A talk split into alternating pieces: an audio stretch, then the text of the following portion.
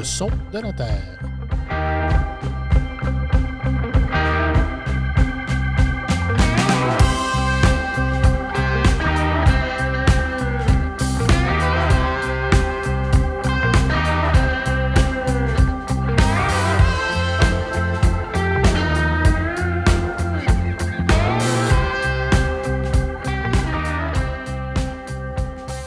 Ça fait maintenant deux saisons que nous vous proposons un concept d'émission alliant nouvelles agricoles et longues entrevues avec des acteurs du milieu.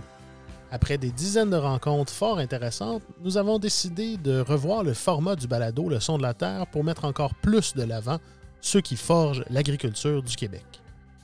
C'est la raison pour laquelle votre tournée des actualités agricoles se fera maintenant de façon hebdomadaire dans notre autre balado à la une cette semaine, dans lequel j'aurai la chance de recevoir tour à tour les journalistes de la Terre de chez nous pour parler des actualités de la semaine. Ainsi, le plancher sera entièrement disponible au son de la Terre pour faire de plus longues entrevues et traiter encore plus des sujets en profondeur. On commence aujourd'hui avec une double entrevue alors que je reçois Jacques Côté de la ferme Bertco à Baie-du-Fèvre, ainsi que David Rivet, qui est chercheur à l'Université du Québec en Outaouais, LUCO, pour parler d'agroforesterie et plus particulièrement de culture intercalaire forestière. Bonne écoute.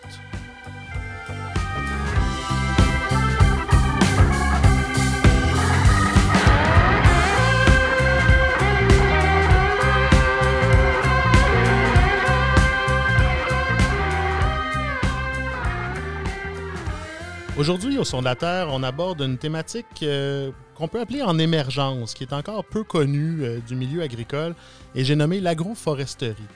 Pour en parler, j'ai avec moi Jacques Côté, qui est producteur agricole à la ferme Bertco à Baie-du-Fèvre, dans le centre du Québec, ainsi que David Rivet, qui est chercheur à l'UCO, l'Université du Québec, en Outaouais. Bonjour à vous deux. Bonjour. Bonjour. Euh, dans un premier temps, David, est-ce que tu peux m'expliquer c'est quoi exactement euh, l'agroforesterie? De quoi est-ce qu'on parle précisément quand on parle d'agroforesterie? Ben, l'agroforesterie, sur vraiment la définition euh, très académique, on peut dire que c'est une association intentionnelle d'arbres ou d'arbustes à des cultures ou des élevages. Donc, on a vraiment comme un mariage entre, euh, entre des cultures, des arbres, puis parfois, ben, le mariage, il peut être assez, euh, assez passionnel, si on peut dire, on, peut s'exprimer ainsi. Euh, bon, les producteurs agricoles au Québec connaissent beaucoup, évidemment, les, les haies brise-vent, les, les, bandes riveraines qui sont plantées, les, les, haies qui sont, qui sont plantées en bandes riveraines. Donc, je vous dirais que c'est nos deux systèmes agroforestiers les plus connus. La haie brise-vent, on sait, on connaît ses fonctions. Donc, comme son nom l'indique, son rôle, c'est de, de, freiner les vents, de réduire l'érosion des sols, protéger nos cultures. Alors que les, euh, les haies en bande riveraine bon, sont plantées pour, euh, ben, pour filtrer, pour euh, attraper des sédiments, pour protéger le cours d'eau, améliorer la température du cours d'eau, l'habitat pour, pour la faune aquatique, etc. Euh, je peux ajouter aussi, il y a d'autres systèmes agroforestiers. Il existe d'autres types de systèmes, comme le système agroforestier intercalaire ou les, systèmes sylvopastoraux. Euh, au Québec, on les voit moins, ceux-là. Je vous dirais qu'on on est en train de les étudier. On est plus dans un stade expérimental. par exemple, on étudie le système agroforestier intercalaire chez Jacques. On va en parler plus tard. Le, système intercalaire, en fait, c'est des rangées d'arbres qui sont plantés au sein même de la parcelle, largement espacées, puis à l'intérieur desquels on va aller cultiver. Alors que les systèmes sylvopastoraux, c'est particulier. Là, on est vraiment dans des prairies qui sont pâturées. On a des plantations d'arbres. Et puis, on a des animaux qui sont au pâturage là, au travers euh, des arbres. Puis l'idée, c'est de, créer des conditions d'ombrage, puis d'améliorer le, le bien-être animal, si on veut, dans la parcelle, surtout dans un contexte de, changement climatique, ça peut devenir intéressant. Ça améliore aussi au niveau de. Assez souvent, on a des graminées qui, ont des, problématiques de, sécheresse, puis les arbres gardent un certain niveau d'humidité dans la parcelle. Fait que il n'y a pas beaucoup de ça là-dessus au Québec, mais possiblement que ça aide aussi à ce que tu aies un meilleur rendement fourragé dans ta parcelle dans des périodes estivales où il n'y a pas vraiment beaucoup de pluie.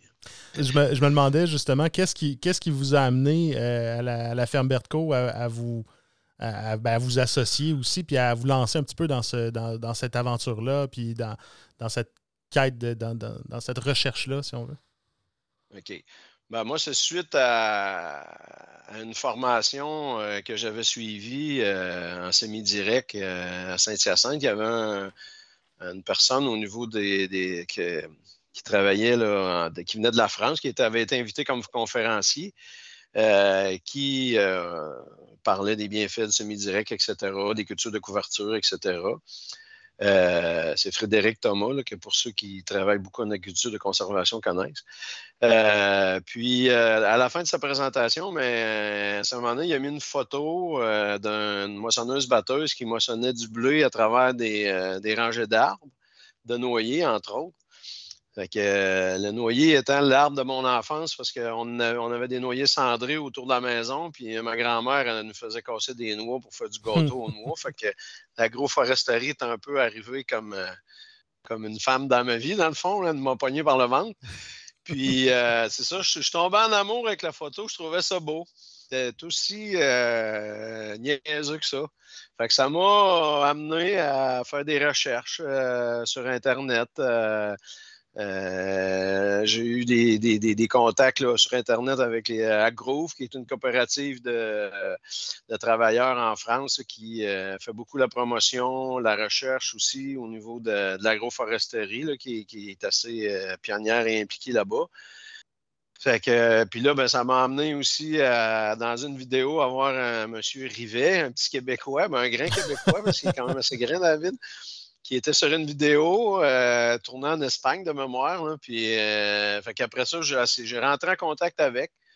Puis, euh, j'avais une prémisse de base dans ma tête. Je me disais, on avait déjà des brise-vents, mais des problématiques de, peut-être de, prairies qui avaient plus de difficultés à passer l'hiver. Puis aussi, on voulait implanter des céréales d'automne pour puis augmenter le il y avait déjà eu des, essais à l'époque sur la ferme avec du triticale, mais ça avait été assez désastreux. ça avait gelé. Il restait juste euh, quelques couettes euh, un peu partout dans le champ.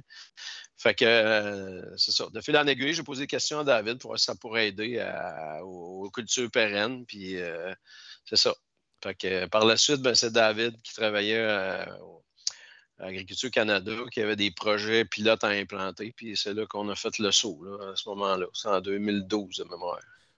En 2012, OK. Ça fait déjà, euh, ça fait déjà un, certain moment. En même temps, euh, des arbres, euh, on s'entend qu'il faut les laisser pousser aussi. Il faut dire, Jacques, aussi que tu as expérimenté depuis un bout les, les brise-vents. Tu sais, as combien de kilomètres de haie chez toi déjà? Ben, j'ai à peu près 6 kilomètres. Ouais, ben, c'était mes premiers balbutiements, je pense vraiment, avec l'agroforesterie, mais à l'époque, on n'avait pas l'impression que ça faisait partie de ça, là, on, mais mm-hmm. le n'était.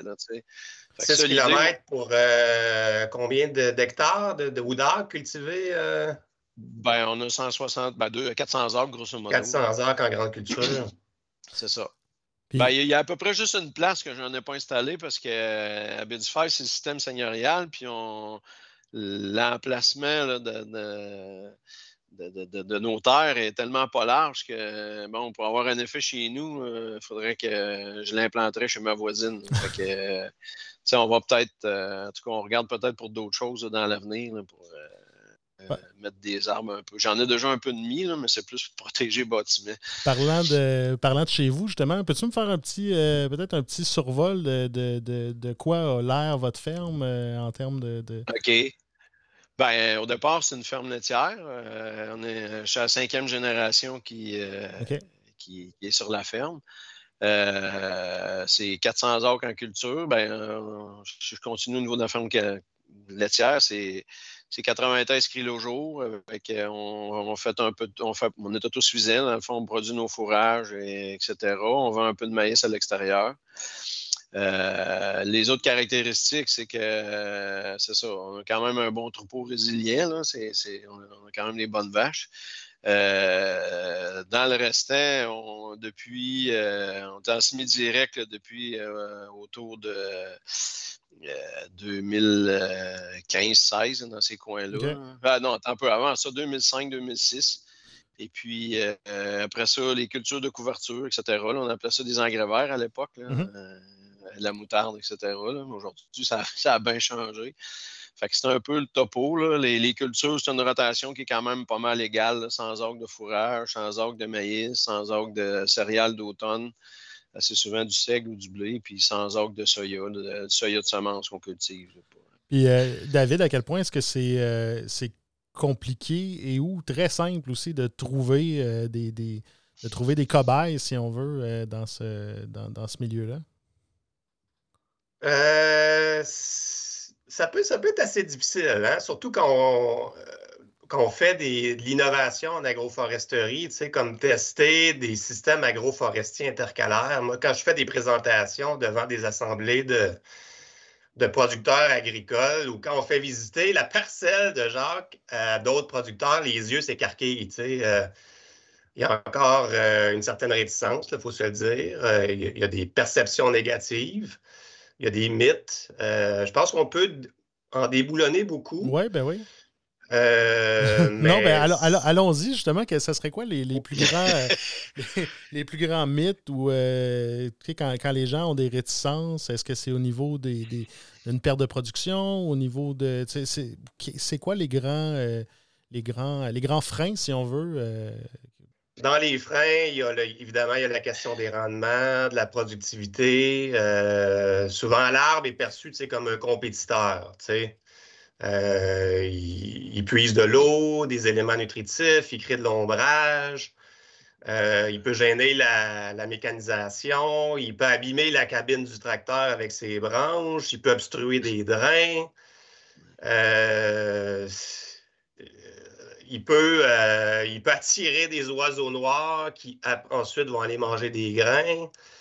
fait il y a beaucoup de, de perceptions négatives qui sont associées vraiment à la productivité. Ensuite, le fait de planter une haie ou, quelques rangées d'arbres au sein d'une parcelle, ben, on retire de l'espace qui est cultivé.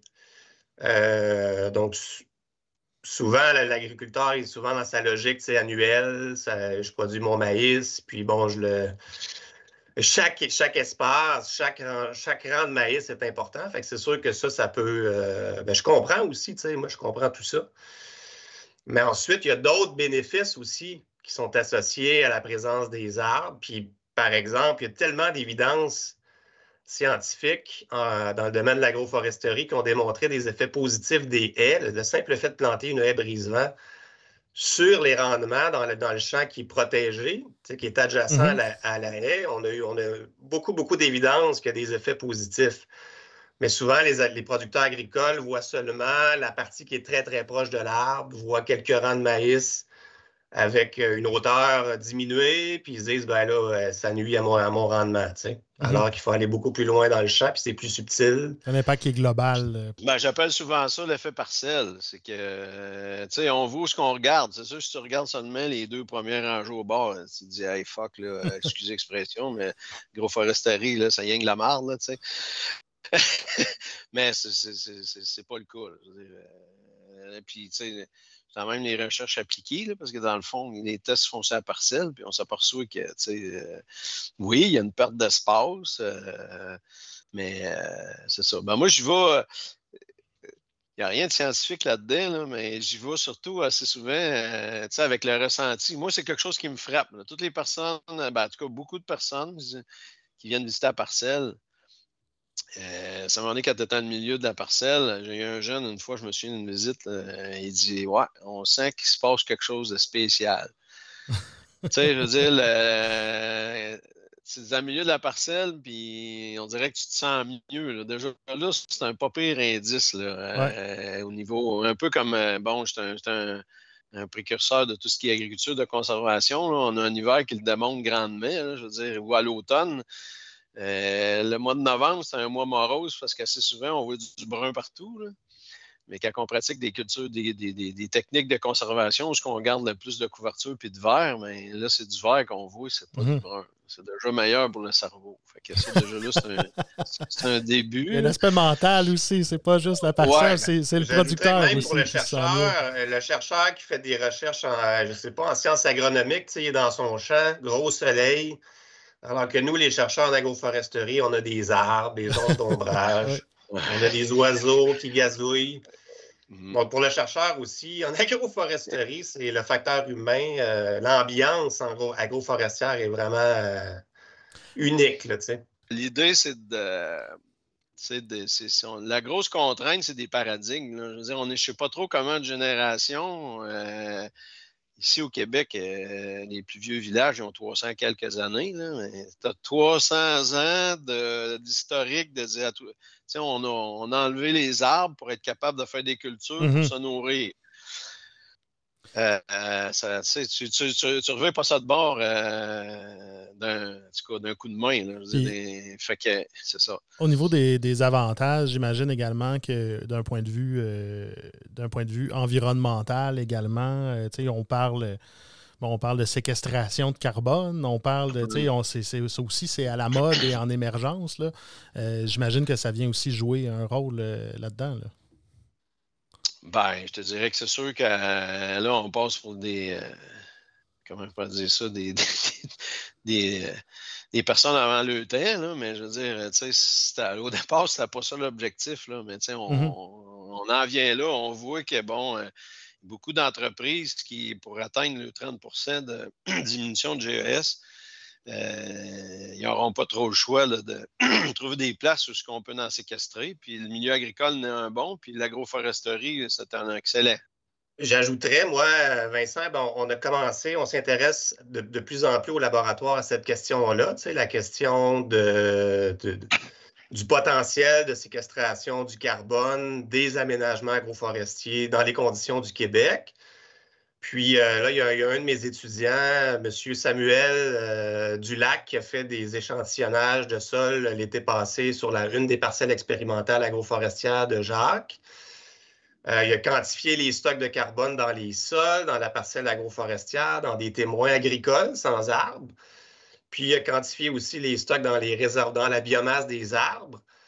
Puis là, je vous lance des chiffres, peut-être qu'il y en a, il y a des auditeurs qui vont dire c'est quoi tout ça, là? mais le, taux de séquestration de carbone moyen qu'on a mesuré, c'est d'environ 5,5 tonnes d'équivalent CO2 par hectare par an euh, pour la parcelle euh, expérimentale qu'on a implantée il y a une douzaine d'années chez Jacques. Donc, Jacques, si la parcelle fait 10 hectares, est-ce que tu sais, ça a compensé combien de tes émissions de GES de ta ferme laitière? Moi, je l'ai estimé, j'ai fait ça hier rapidement. je te donne un choix de réponse, 1% 3% 5% de tes émissions totales de ta ferme. Ah, ben, j'aimerais bien que ça soit le plus gros chiffre, 5. Entre les deux, un peu plus de 3 donc, pour une parcelle agroforestière de 10 hectares, c'est quand même. Euh, moi, je trouvais que c'était digne de mention. Tu sais, c'est pas pire. Tantôt, tu parlais d'un 30% mais juste avec ça, on est à 3%, pour les. Ouais. Et euh, il y, a, quand même. Euh, bon, l'aménagement de tout ça a quand même. a quand même un coût au final, au-delà de, du, on, parlait des avantages, inconvénients, de peut-être une, perte d'endroits pour cultiver. il faut quand même utiliser cet espace-là. Euh, il y a des avantages, mais ultimement, il y a un coût financier aussi à tout ça. Euh, est-ce qu'il y a des programmes qui existent pour, euh, aider, les gens, les, producteurs qui voudraient se lancer dans une telle aventure, un peu comme Jacques a fait?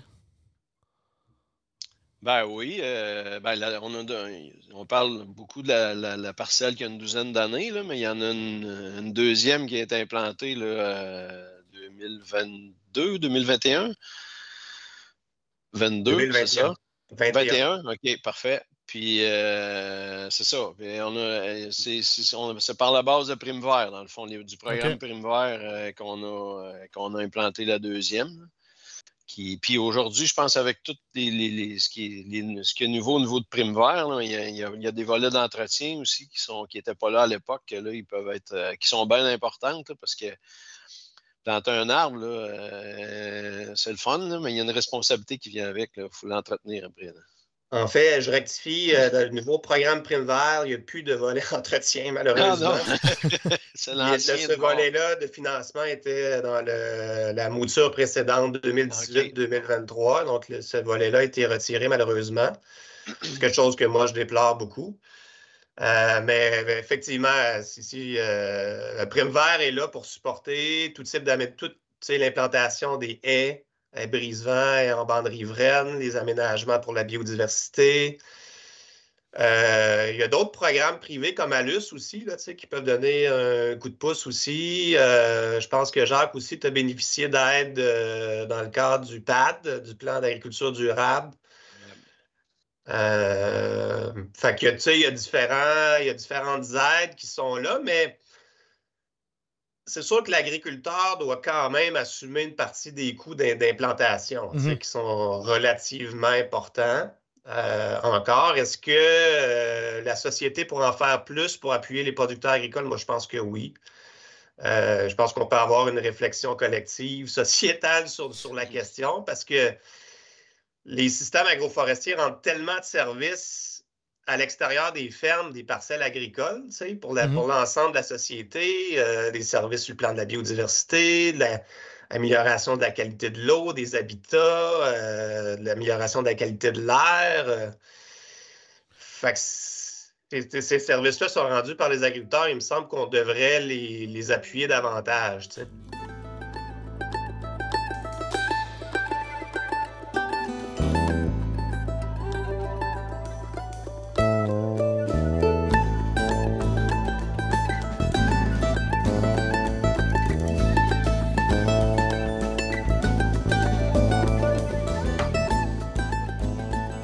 La, beauté de l'agroforesterie, c'est qu'il y a plein de possibilités. dans les rangées d'arbres, tu peux mettre des arbustes à, fruits, euh, des noisetiers, des, euh, je veux dire, quelqu'un qui veut diversifier sa production et, euh, faire des aménagements en conséquence. Il y, a, quand même pas mal de possibilités qui peuvent être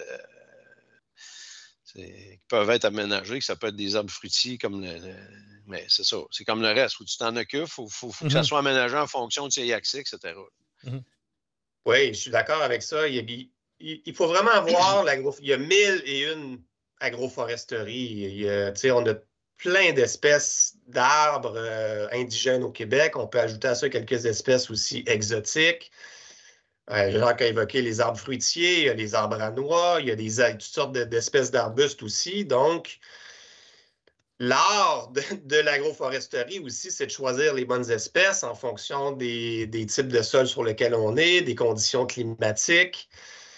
Euh, et puis évidemment, on vise une, certaine diversité. Hein. On sait, euh, on ne sait pas ce que nous réserve le futur. Mmh. Euh, il, peut, y avoir des insectes ravageurs, exotiques qui vont arriver dans 20 ans. On connaît, on peut donner l'exemple du frêne hein, avec la grille. Malheureusement, il y a beaucoup d'aménagements euh, agroforestiers dans le passé qui ont été plantés avec des frênes parce que c'était une espèce vedette qui s'établissait bien dans plusieurs types de sols. Puis là, aujourd'hui, ben, les frênes meurent. Ben les, les, frênes meurent, puis on, doit les retirer, on mm-hmm. doit les couper. Donc, viser la diversité.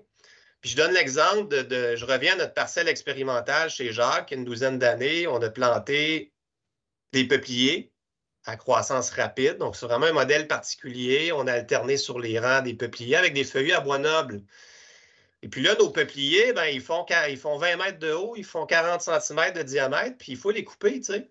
C'est sûr qu'il y a des. Je suis certain qu'il y a des producteurs qui ne voudront pas couper les arbres parce qu'ils les aiment, puis euh, c'est comme des, des, enfants, c'est des choix déchirants, mais à un moment donné, il faut piloter parce que le, système est dynamique, il y a des interactions entre les arbres, les cultures. Les arbres peuvent devenir gênants à un moment donné, il faut les couper. Ils ont une valeur, effectivement, puis c'est ce qu'on prévoit faire chez Jacques euh, l'an prochain déjà, couper des peupliers de 13 ans avec des belles billes qui vont avoir 45 cm de diamètre. On espère pouvoir les vendre sur un marché euh, select, entre guillemets, pour du sillage éventuellement, peut-être une partie pour la biomasse aussi. Puis nos feuillus euh, qui, sont, qui sont associés à nos peupliers, on a des érables à sucre, des chênes, des noyers noirs, des carriers. Bien, ces, arbres-là à croissance plus lente mais vont continuer à, croître. Puis euh, éventuellement, dans, 40, 50 ans, on pourra euh, envisager une autre récolte pour du bois de très grande valeur, parce qu'on mm-hmm. leur a apporté des soins, des tailles de formation, des lagages. Puis en tout cas, c'est un des objectifs qui, est visé chez Jacques. Oui, on veut des bons rendements agricoles, mais en même temps, on veut produire des arbres de grande valeur. Au niveau des, euh, des, euh, des, systèmes euh, intercalaires, comment est-ce qu'on comment est-ce qu'on implante ça exactement? Est-ce qu'il y a des, distances? Est-ce qu'il y a des. Comment, comment on fait ça? Ouais, ce qui est, nous autres, la, prémisse de base, été au niveau de, ce qu'on a parti avec l'équipement qui était le plus large à l'époque qui passait dans, sur la ferme. puis euh, moi, je fais faire ma, pulvérisation à forfait. Puis ça avait une distance de, de 120 pieds. Fait qu'on est parti de là. Puis 120, euh, ben c'est c'est un multiplicateur euh, assez, comment on pourrait dire ça, absolu. Je veux dire, on a des équipements de 15 pieds. Fait que tu fais la multiplication, tu arrives à 120, des équipements de 20 pieds, des équipements de 30 pieds, euh, des épandeurs qui, euh, qui, font 60. Fait que c'est un peu. Euh, c'est un peu ça la, prémisse qui, au niveau de la largeur entre les rangées. Excusez. Puis après ça, ben, la distance entre les arbres, ben, c'est plus une question de, compétition, de, luminosité pour la culture, etc. Quand on fait de l'intercalaire, on ne veut pas que l'agriculteur change ses pratiques, sa régie culturelle, ses rotations. C'est ce que Jacques fait. Il, a continué à faire sa, rotation classique maïs, soya, céréales, culture fourragère. Il est toujours en semi-direct. Euh, il utilise sa rente, comme il dit, de, il continue à faire ses applications de glyphosate quand il est dans du maïs, soya. Euh, donc, ça, ça ne change pas. Donc, c'est l'agroforesterie qui s'adapte aux pratiques de l'agriculteur. Et puis, euh, dans, son cas, à lui, on a fait le choix d'espacer nos rangées d'arbres à 40 mètres environ pour permettre le passage d'une rampe pleinement déployée de 120 pieds de mhm. large, comme Jacques l'a dit. Puis sur le rang, ben, nos arbres sont aussi très espacés, beaucoup plus que dans des haies, par exemple. Donc, deux, deux, à trois fois plus espacés. Chez Jacques, on plante les arbres, de, euh, dépendamment des parcelles, entre 4 et 5 mètres sur le rang. Puis comme je le soulignais, quand on a des arbres à croissance rapide comme le peuplier, puis si on les coupe, bien là, on, tombe dans des espacements de 10 mètres à peu près sur le rang. Fait que ça donne des densités de 25 à 50 arbres à l'hectare chez, chez Jacques, ce qui est vraiment pas beaucoup, tu sais, mm-hmm. euh, quand on compare ça à des plantations forestières classiques là, qui sont faites sur des friches, par exemple, ou dans des coulées agricoles, on est plus dans du 1000 arbres, 1500 arbres à l'hectare. Fait que ça vous donne vraiment une idée. C'est pas, beaucoup. Euh, c'est quelques arbres qui sont diffusés sur l'ensemble de la parcelle. Donc, vraiment, les effets des arbres sont distribués sur mhm. toute la parcelle au lieu d'être confinés en bordure, comme c'est le cas des, haies, par exemple. Puis ensuite, il y a d'autres soins qu'on doit apporter, évidemment, comme dans tout type de plantation. Évidemment, quand on plante des jeunes arbres, ben, on les protège contre la végétation les premières années avec des paillis. Euh, dans beaucoup de régions du sud du Québec, il y a évidemment le chevreuil. Il y a beaucoup de. Problématique. C'est un problème pour les jeunes arbres, donc il faut les protéger avec des protecteurs. Euh, il y a ce genre de soins-là qui doivent être apportés, mais une fois que les arbres sont bien développés, euh, ça se passe assez bien. Puis ensuite, il y a l'entretien, il y a les tailles. on fait des tailles de formation, des lagages, évidemment, si on veut produire des bois de grande valeur. Puis pour, piloter aussi un peu les, pour qu'il y ait plus de lumière qui puisse se rendre aux cultures. Donc, les lagages, ça permet ça. Pour permettre le passage de la machinerie aussi, entretenir, faire des lagages, mais ça permet aussi euh, de diminuer l'emprise des arbres sur les. Euh, ce qu'on appelle dans le jargon de l'intercalaire les allées cultivées. donc, ce sont ces espaces qui sont cultivés entre les rangées d'arbres. Euh, de, de, plus en plus, les terres bon, avec les, changements climatiques, euh, il y a beaucoup de gens qui ont opté, euh, les, inondations aussi, il y a de plus en plus de drains euh, qui sont installés dans les terres agricoles au Québec. est-ce que ça aussi, est-ce que c'est pris en considération au moment de déterminer les endroits où on va aller faire nos, nos rangs pour éviter d'endommager les drains, justement? Ben, on a, dans cette parcelle-là, on y a fait attention, euh, dans le sens que. Mais, c'est, ça fait déjà 12 ans, puis on n'a pas vu aucune. Euh, jusqu'à date, là, au niveau du drainage, il n'y a pas de. Il a pas de problématique là, actuellement. Mais l'arbre, ça, pompe quand même pas mal d'eau. C'est déjà un peu un drain en, en lui-même. je veux dire, ça fait partie de toute une dynamique qui change, qui. Euh, puis aussi, tu as, tout ce qui est le, touche le, semi-direct, etc., qui lui euh, permet aussi une, meilleure évacuation de l'eau par les, les trous des vers de terre. Fait que c'est toute une dynamique qui. qui, qui euh, on, on, appelle ça. on utilise le mot système. Mm-hmm. C'est un système agroforestier, c'est un c'est carrément un système que tu mets en place qui est un peu différent de, toujours avoir des cultures annuelles, de toujours travailler le sol. Puis de, mais c'est ça. C'est euh, une autre dynamique qui se crée. Puis euh, au niveau du drainage, en tout cas, on n'a pas, euh, pas vu de, de, de problématique jusqu'à date. Là. On, est loin de rester pris dans la parcelle. Puis on est loin, c'est ça, d'avoir des surplus d'eau. Au contraire moi, je comprends très bien les, inquiétudes des, producteurs agricoles. C'est souvent. Euh, puis, tu sais, quand moi je parle, je fais des conférences sur l'agroforesterie, c'est une perception négative qui revient tout le temps. Tu sais. Puis, je comprends, ça a coûté cher. Il y a beaucoup d'investissements qui ont été faits pour pour drainer des, terres agricoles euh, un peu partout au Québec sur des, excellents sols. Puis on connaît la valeur des terres maintenant. les prix ont beaucoup, beaucoup augmenté.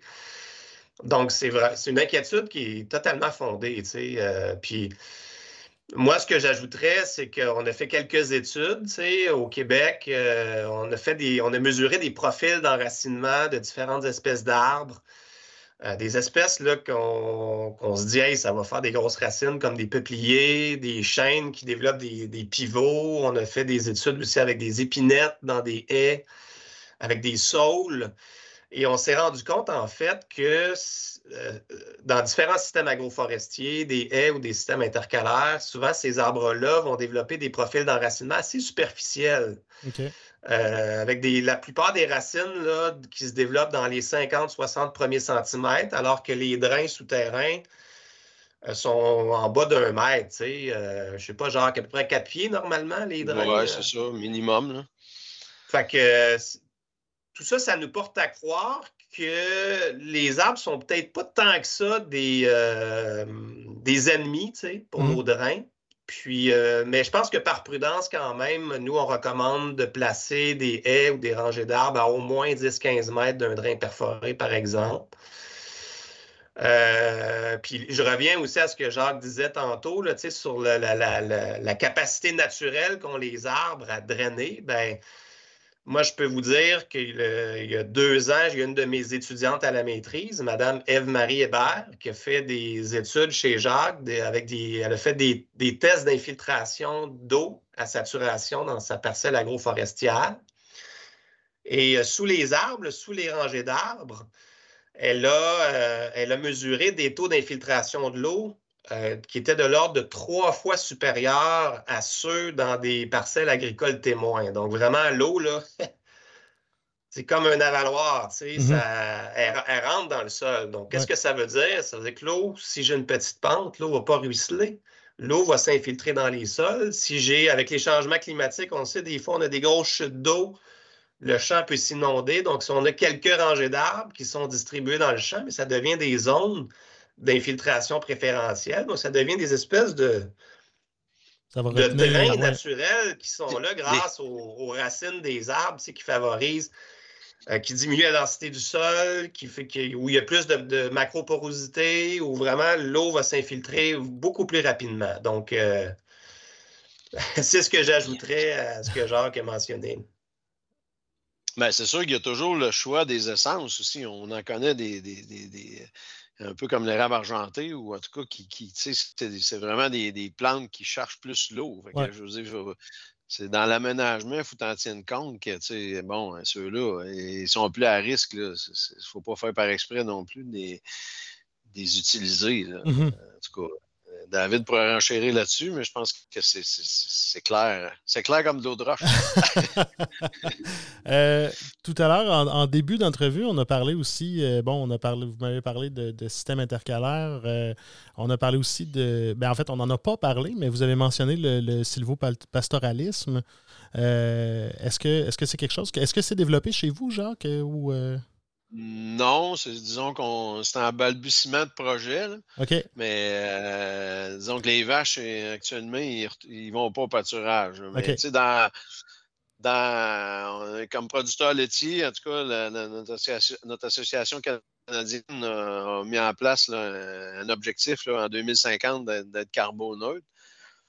Euh, moi, c'est un peu dans, c'est dans le collimateur que des systèmes de pâturage avec des arbres, ça sera possiblement un des bons moyens de capter encore plus de carbone pour, mmh euh, pour euh, atteindre l'objectif qui n'est qui, qui est pas rien. Mmh ça ne sera pas facile à atteindre, tout le monde le sait. c'est un gros défi.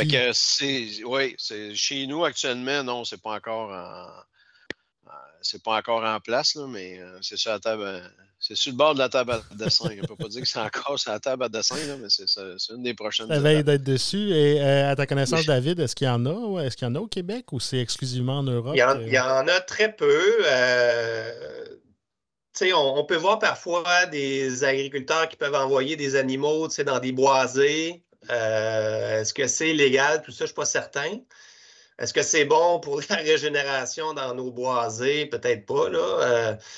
Mais pour ce qui est vraiment de systèmes implantés dans des champs, euh, on, a quelques essais expérimentaux euh, avec des collègues euh, en Abitibi. on a fait des essais avec des haies agroforestières dans des systèmes de dans des prairies avec des avec des bœufs au pâturage.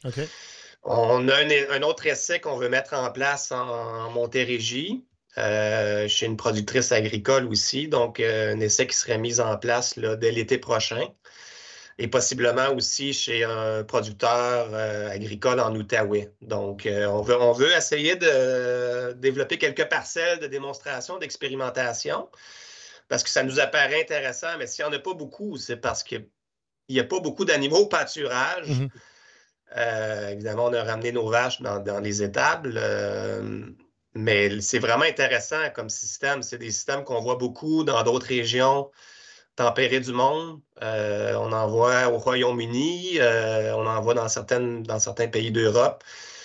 Moi, j'ai été faire un stage euh, postdoctoral en Espagne dans les DSA ibériques. Donc, c'est des, des, immenses territoires de plusieurs millions d'hectares où des chaînes méditerranéens comme le chêne vert, le chêne liège sont associés à toutes sortes d'animaux pâturages, dont des porcs, euh, des vaches, des, euh, moutons, euh, et c'est des, systèmes qui sont magnifiques. Mhm.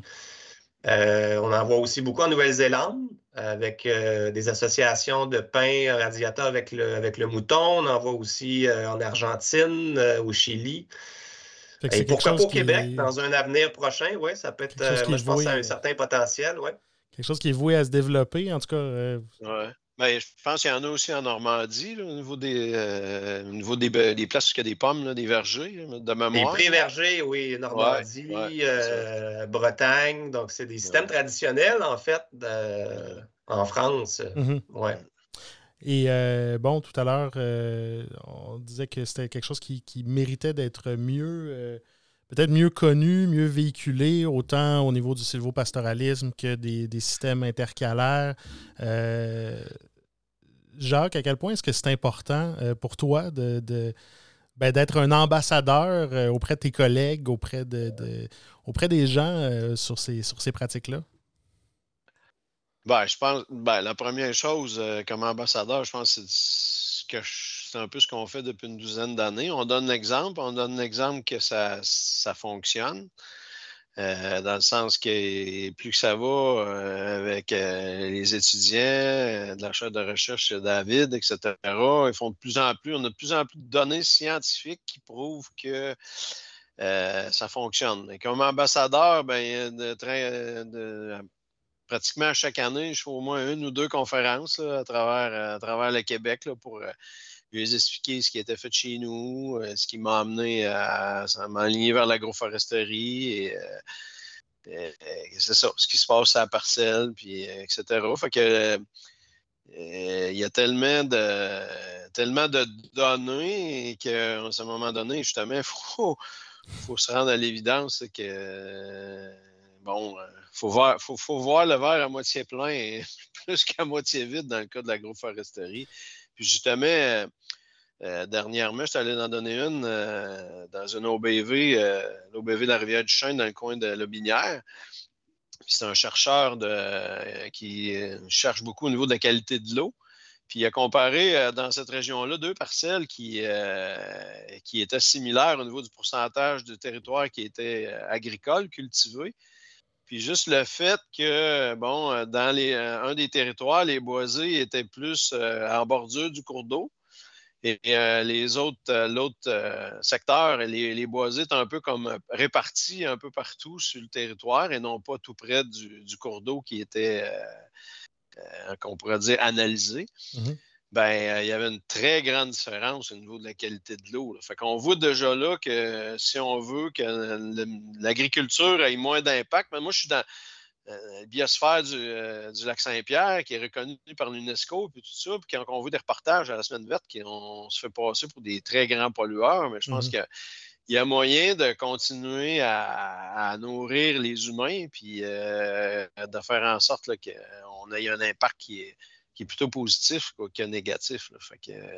parce que l'idée des conférences, je ne veux pas que quand tout le monde sort de là, que tout le monde dit Yeah, yeah, l'agroforesterie. Je veux dire, juste que tu en fasses réfléchir un, puis euh, je pense que ça, ça, vaut déjà le déplacement, puis le temps qui, est mis. Hein. il peut y avoir un effet boule de neige euh, à l'intérieur de ça. Puis j'imagine que l'agriculture étant ce qu'elle est, euh, ça prend du temps. ça, prend du temps pour changer les façons de faire. Et en plus, ben là, on parle de. On, parle de foresterie, on parle d'arbres, on parle pas de quelque chose qui. Ça, ça, prend pas, euh, ça prend pas un an avant de, avant de pousser non plus. Fait que j'imagine que ça aussi, c'est un facteur. Tu, tu, disais, on commence à avoir des données de quelque chose qu'on a planté il y a, il y a une douzaine d'années. Donc, euh, il y a un processus aussi qui. Il faut, faut respecter le processus, comme on dit. Ouais, ben, le producteur est habitué à ça au printemps, tu vois le résultat à l'automne. Ah yes, OK, on continue, tu sais, je veux dire, mais euh, c'est ça. Mais même quand tu vas dans, des pratiques plus de conservation, que ce soit le semi-direct, euh, sais, ça va au bout de 3-4 ans avant que tu vois les résultats. aussitôt que, ou les cultures de couverture, c'est pas tout le temps le lendemain matin euh, que c'est des pratiques euh, un petit peu plus à moyen long terme qui euh, vont un peu, entre guillemets, à l'encontre du modèle économique que lui, garde ton bilan financier, il n'est pas quinquennal, il est annuel. Mmh c'est un peu. Euh, c'est ça, c'est des paradoxes. Si vous aviez, peut-être en conclusion, si vous aviez une, une phrase ou une pensée ou une bon, je vous laisse quelques phrases, disons, là, mais pour essayer de convaincre euh, collègues dans un cas et producteurs euh, dans l'autre cas, d'adopter euh, des systèmes agroforestiers, ce serait quoi? c'est une bonne question, ça. Hein? Ben, moi, la première des choses comme producteur, c'est les envoyer. Il n'y en a pas beaucoup, là.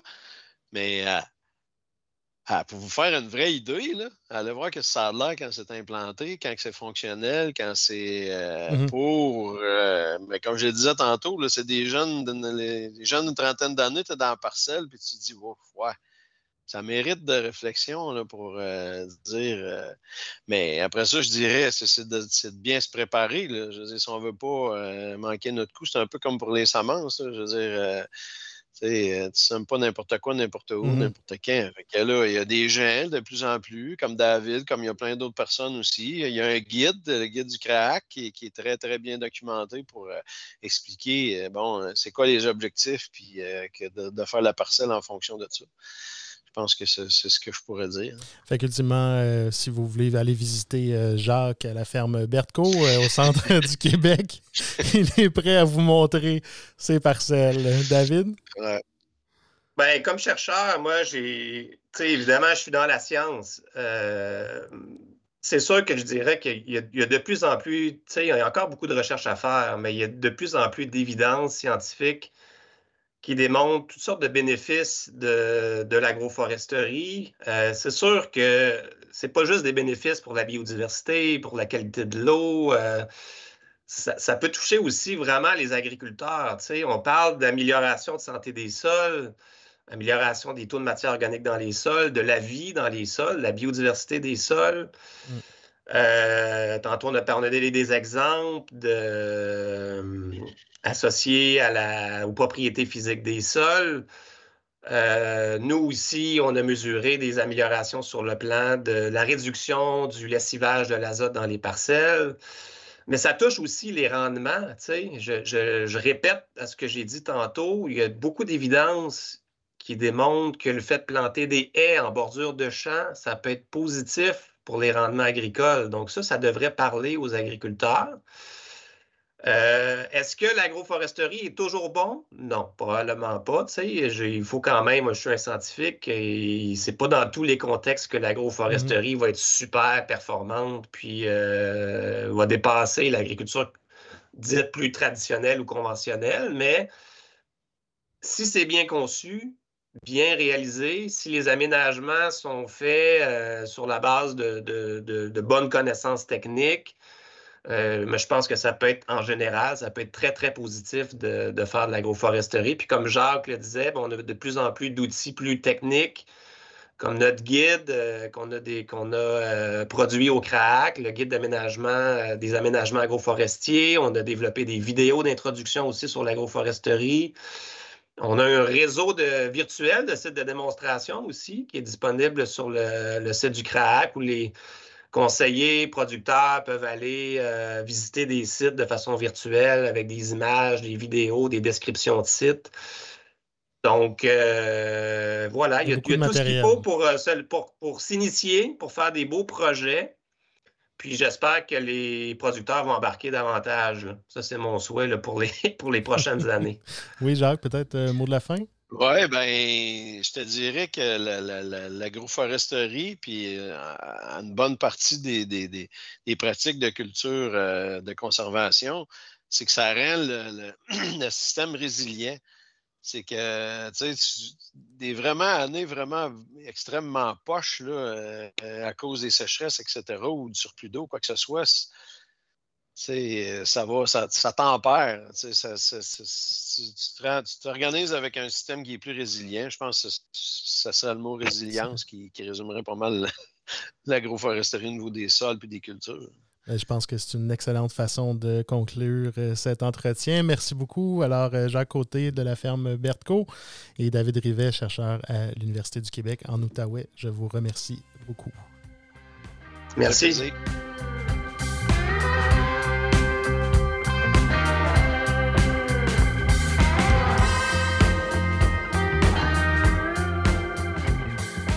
J'espère sincèrement que vous avez apprécié cet entretien et que l'agroforesterie a maintenant un peu moins de secrets pour vous. J'aimerais remercier Jacques Côté et David Rivet pour leur participation au Son de la Terre. Si vous avez des commentaires, des suggestions, des fleurs ou le pot, vous pouvez nous le laisser savoir en nous écrivant au balado.laterre.ca ou encore en nous laissant un message privé sur notre page Facebook. Je vous rappelle également que pour vous tenir au courant des actualités agricoles de la semaine, vous pouvez non seulement consulter La Terre de chez nous dans son édition papier ou numérique, mais vous pouvez également vous rendre sur notre site web au laterre.ca. Et bien sûr, vous pouvez également nous écouter dans notre autre balado à la une cette semaine. Sur ce, je vous dis à très bientôt pour une autre rencontre.